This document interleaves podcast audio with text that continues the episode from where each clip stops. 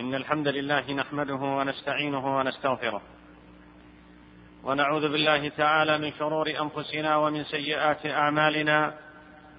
من يهده الله فلا مضل له ومن يضلل فلا هادي له. وأشهد أن لا إله إلا الله وحده لا شريك له. وأشهد أن نبينا محمدا عبده ورسوله. يا أيها الذين آمنوا اتقوا الله حق تقاته ولا تموتن إلا وأنتم مسلمون. يا أيها الناس اتقوا ربكم الذي خلقكم من نفس واحدة وخلق منها زوجها وبث منهما رجالا كثيرا ونساء واتقوا الله الذي تساءلون به والأرحام. إن الله كان عليكم رقيبا. يا أيها الذين آمنوا اتقوا الله وقولوا قولا سديدا. يصلح لكم أعمالكم ويغفر لكم ذنوبكم ومن يطع الله ورسوله فقد فاز فوزا عظيما. أما بعد أيها المسلمون سنخصص هذه الجمعة والتي تليها بمناسبة قرب الإجازة الصيفية بالحديث عن السفر وما يتعلق به من أحكام. ولعل من المناسب أن يكون الحديث اولا عن أسفار النبي صلى الله عليه وسلم وهديه في ذلك. قال الإمام العلامة شمس الدين ابن القيم رحمه الله تعالى كانت أسفاره صلى الله عليه وسلم دائرة بين أربعة أسفار سفره لهجرته وسفره للجهاد وهو أكثرها وسفره للعمرة وسفره للحج انتهى كلامه رحمه الله من زاد المعاد. وقد سافر صلى الله عليه وسلم قبل البعثة للشام في تجارة لخديجة رضي الله تعالى عنها وأرضاها. أما سفره للهجرة فقد غيرت مجرى التاريخ. هذا الحدث يمثل أهم حدث من أحداث التاريخ الإسلامي. به بدأ بناء الدولة الإسلامية وبناء الأمة التي تعبد الله وحده لا شريك له وتبلغ دينه الحنيف إلى كل الناس. إن سفر الهجرة يرفع الإنسان من الذل إلى العزة إذا كان بين قوم لئام. فهذا رسول الله صلى الله عليه وسلم ناله من مشركي مكة ما ناله فخرج منها مهاجرا وقال وهو على راحلته بعد أن خرج منها والله إنك لخير أرض الله وأحب أرض الله إلى الله ولولا أني أخرجت منك ما خرجت فهاجر إلى طيبة الطيبه فكان من أمره ما كان ثم عاد إليها وفتحها الله جل وتعالى عليه ويبلغ أهل المدينة خبر هجرة النبي صلى الله عليه وسلم إليهم ذلك الرجل الذي قدم لهم الحياة وصنع لهم الأمل. الرجل الذي أنقذهم من أن يكونوا حطبا لجهنم. يبلغهم الخبر فيخرجون كل غداة لاستقباله حتى تردهم الظهيرة. كيف لا؟ وقد اقتربت اللحظة التي كانوا يحصون لها الأيام ويعدون الساعات. قال الزبير رضي الله عنه فانقلبوا يوما بعدما أطالوا انتظاره. فلما اووا إلى بيوتهم أوفى رجل من يهود اطما من اطامهم لينظر إليه فرأى النبي صلى الله عليه وسلم وأصحابه فرآهم من بعيد يزول بهم السراب فلم يملك اليهودي إلا أن قال بأعلى صوته يا معشر العرب هذا صاحبكم الذي تنتظرون. فثار المسلمون إلى السلاح. فتلقوا رسول الله صلى الله عليه وسلم بظاهر الحرة. تلقوا بقلوب تفيض فرحا وسعادة. قال أنس رضي الله عنه شهدت يوم دخل النبي صلى الله عليه وسلم المدينة فلم أر يوما أحسن منه ولا أضوأ منه. أقبل فتلك ديار يثرب تقبل يكفيك من أشواقها ما تحمل. القوم مذ فارقت مكة أعين تأبى الكرى وجوارح تتململ يتطلعون إلى الفجاج وقولهم أفما يطالعنا النبي المرسل؟ رفت نضارتها وطاب أريجها وتدفقت أنفاسها تتسلسل فكأنما في كل دار روضة وكأنما في كل مغنى بلبل. إن سفر النبي صلى الله عليه وسلم للهجرة تعلم المؤمنين فن صناعة الأمل. الأمل في موعود الله الأمل في نصر الله الأمل في مستقبل مشرق للا إله إلا الله الأمل في الفرج بعد الشدة الأمل في العزة بعد الذلة والأمل في النصر بعد الهزيمة. تعلمنا الهجرة في كل فصل من فصولها. كيف نصنع الأمل ونترقب ولادة النور من رحم الظلمة وخروج الخير من قلب الشر وانبثاق الفرج من كبد الأزمات. ما أحوجنا يا عباد الله ونحن في هذا الزمن زمن الهزائم والانكسارات والجراحات. أن, أن نتعلم فن صناعة الأمل. فمن يدري ربما كانت هذه المصائب. بابا إلى خير مجهول ورب محنة في طيها منحة.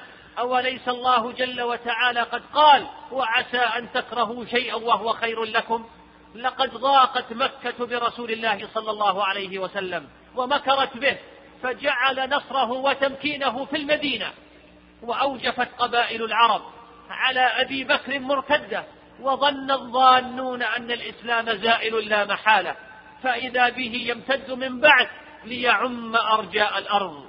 وهاجت الفتن في الأمة بعد عثمان رضي الله عنه حتى قيل لا قرار لها ثم عادت المياه إلى مجراها وأطبق التتار على أمة الإسلام. حتى أبادوا حاضرتها بغداد. عاصمة الدنيا في ذلك الوقت وقتلوا في بغداد وحدها مليوني مسلم. وقيل ذهبت ريح الإسلام فكسر الله أعداءه في عين جالوت وعاد للأمة مجدها. وتمالأ الصليبيون وجيشوا جيوشهم وخاضت خيولهم في دماء المسلمين إلى ركبها حتى إذا استيأس ضعيف الإيمان فأنقذ الله الأمة بصلاح الدين فرجحت الكفة فرجحت الكفة الطائشة وطاشت الراجحة وابتسم بيت المقدس من جديد. وهكذا وهكذا أيها المسلمون يعقب الفرج الشدة ويتبع الهزيمة النصر ويؤذن الفجر على أذيال ليل مهزوم. فلم اليأس والقنوط؟ لقد هاجر النبي صلى الله عليه وسلم من مكة إلى المدينة هاجر من أجل الدين لا من أجل الدنيا. فقد بقي في مكة طيلة هذه المدة رغم الأذى الذي يتعرض له هو وأصحابه لأنه كان يسير بأمر الله سبحانه وكان يريد أن يبلغ دين الله تعالى وأن يهدي البشرية إلى طريق السعادة الأبدية.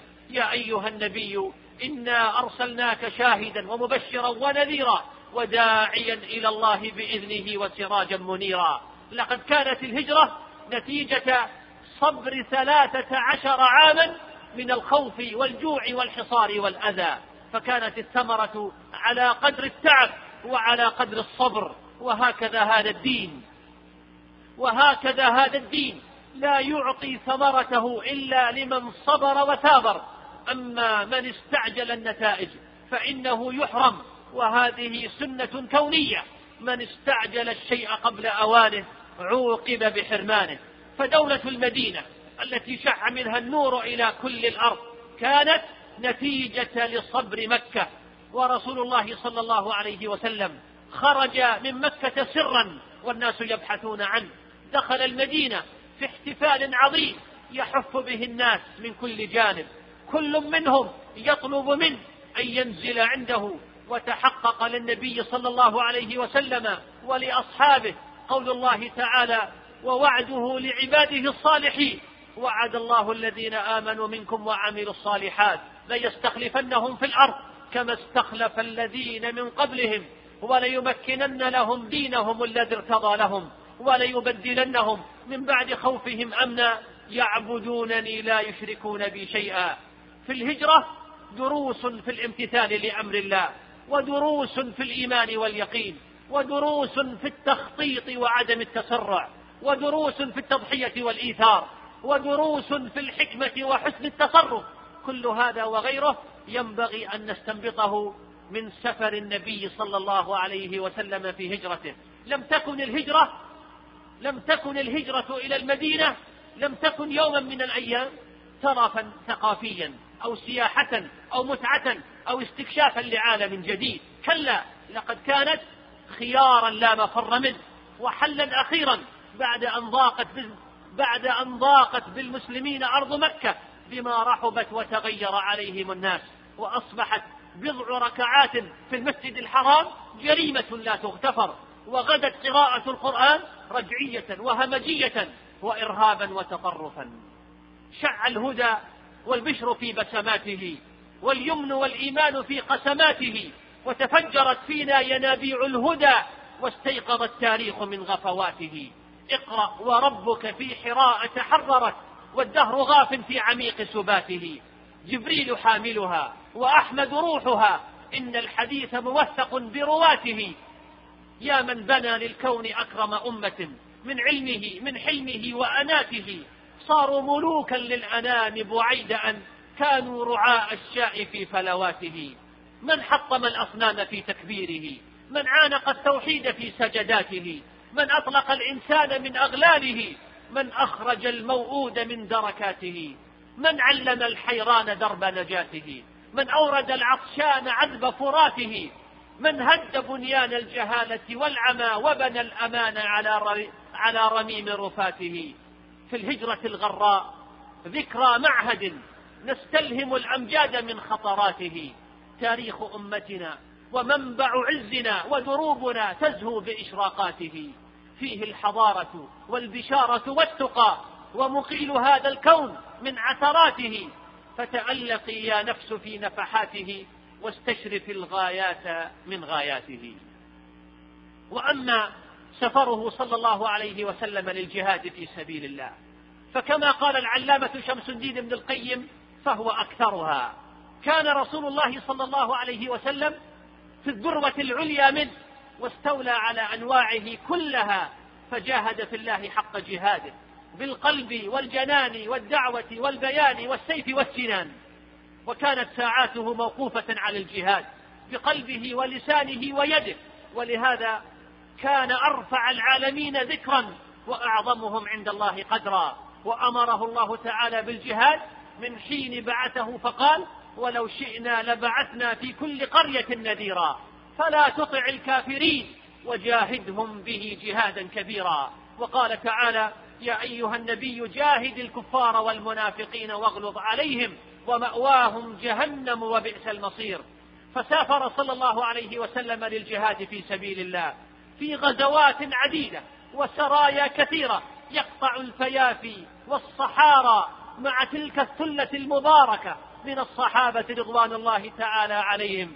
فخرج في غزوة بدر وأحد وفتح مكة وحنين والطائف وتبوك وغزا بني النضير وبني قريضة وبني المصطلق وغيرها.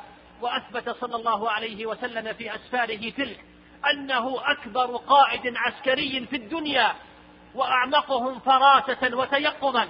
فلم يخض معركة من المعارك إلا في الظرف ومن الجهة اللذين يقتضياهما.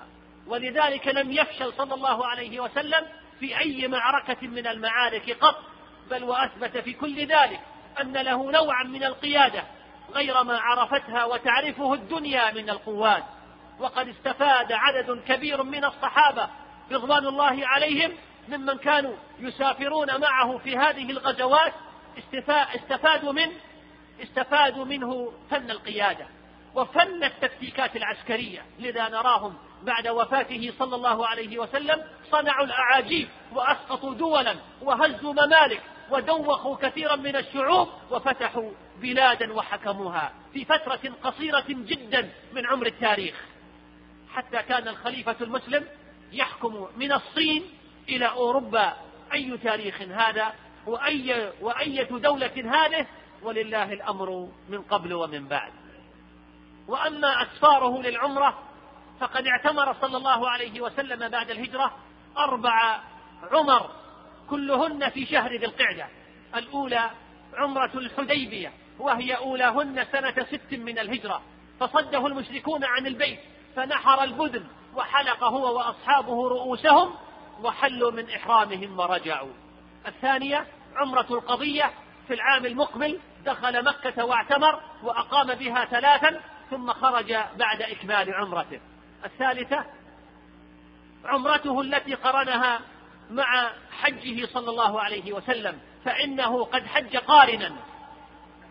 قرن بين الحج والعمرة على أصح أقوال العلماء. الرابعة عمرته من الجعرانة.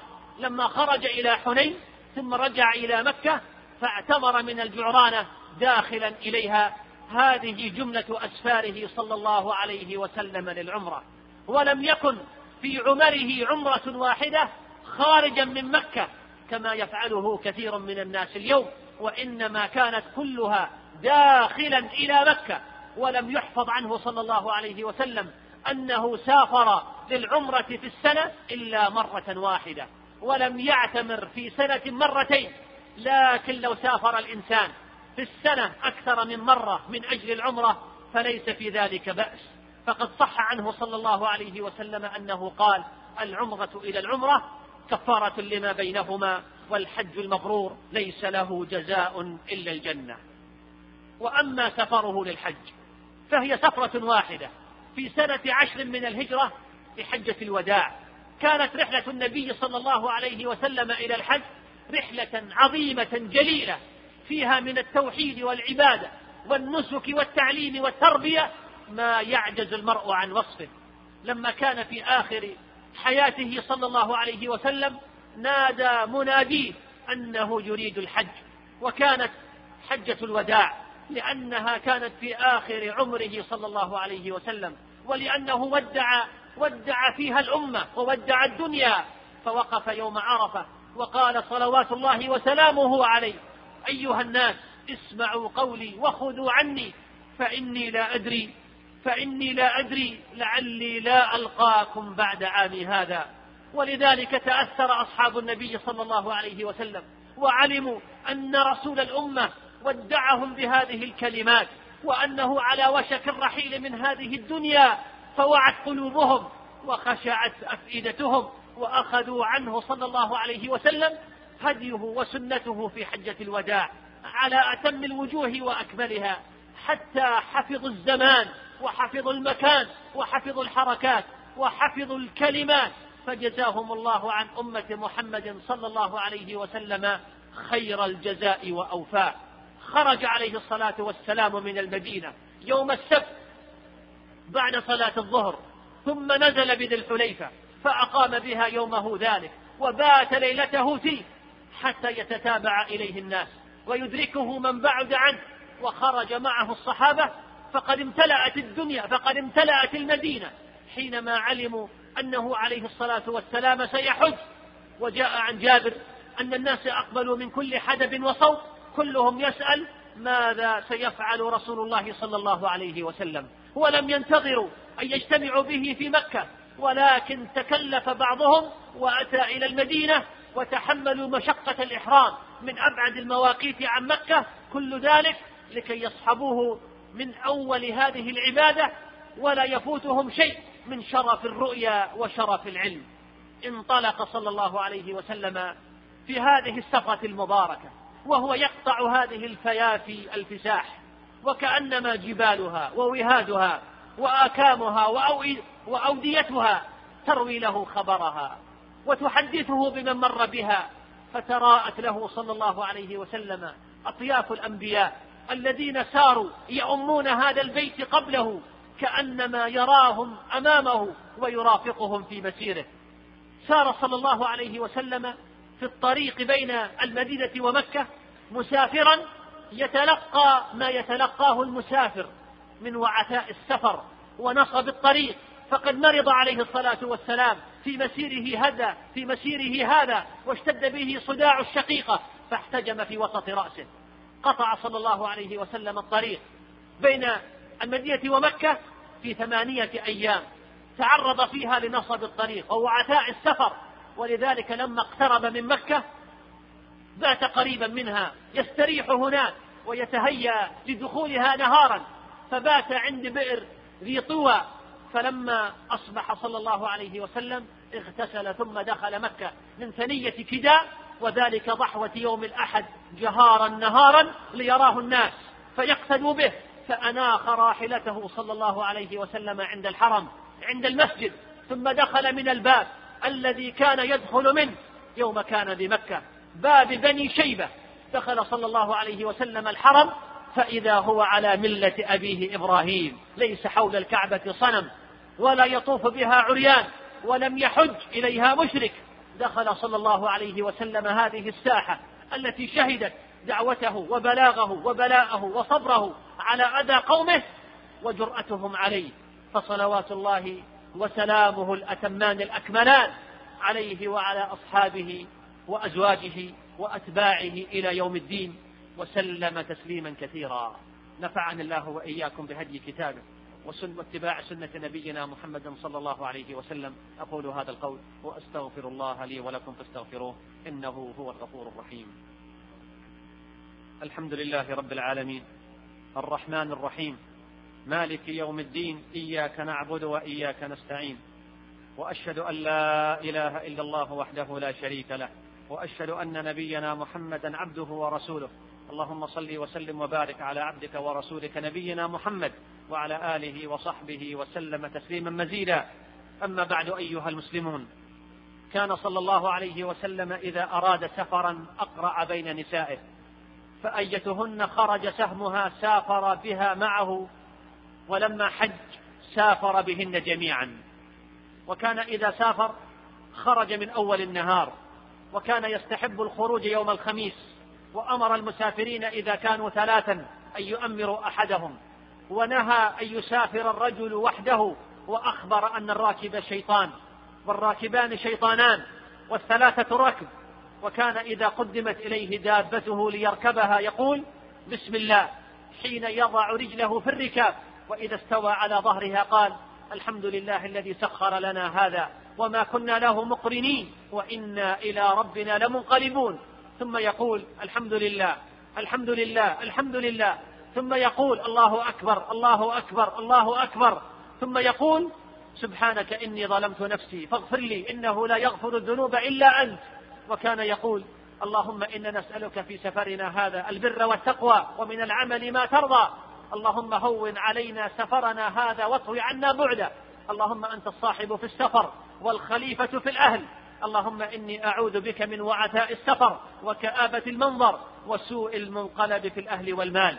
وإذا رجع قالهن وزاد فيهن آيبون تائبون عابدون لربنا حامدون. وكان إذا مر على ثنية كبر وإذا هبط واديا سبح. وكان إذا أشرف على قرية يريد دخولها قال اللهم رب السماوات السبع وما أضلل ورب الأراضين السبع وما أقلل ورب الشياطين وما أضلل ورب الرياح وما ذريت أسألك خير هذه القرية وخير أهلها وأعوذ بك من شرها وشر أهلها وشر ما فيها. وكان صلى الله عليه وسلم يقصر الرباعية في سفره فيصليها ركعتين من حين يخرج مسافرا إلى أن يرجع إلى المدينة. ولم يثبت عنه صلى الله عليه وسلم أنه أتم الرباعية في سفره البتة وكان يقتصر في سفره على الفرض والوتر وسنة الفجر من الرواتب. وكان يصلي النافلة في سفره على راحلته حيث توجهت يومئ إيماء برأسه في ركوعه وسجوده ويجعل سجوده أخفض من ركوعه ويوتر على راحلته.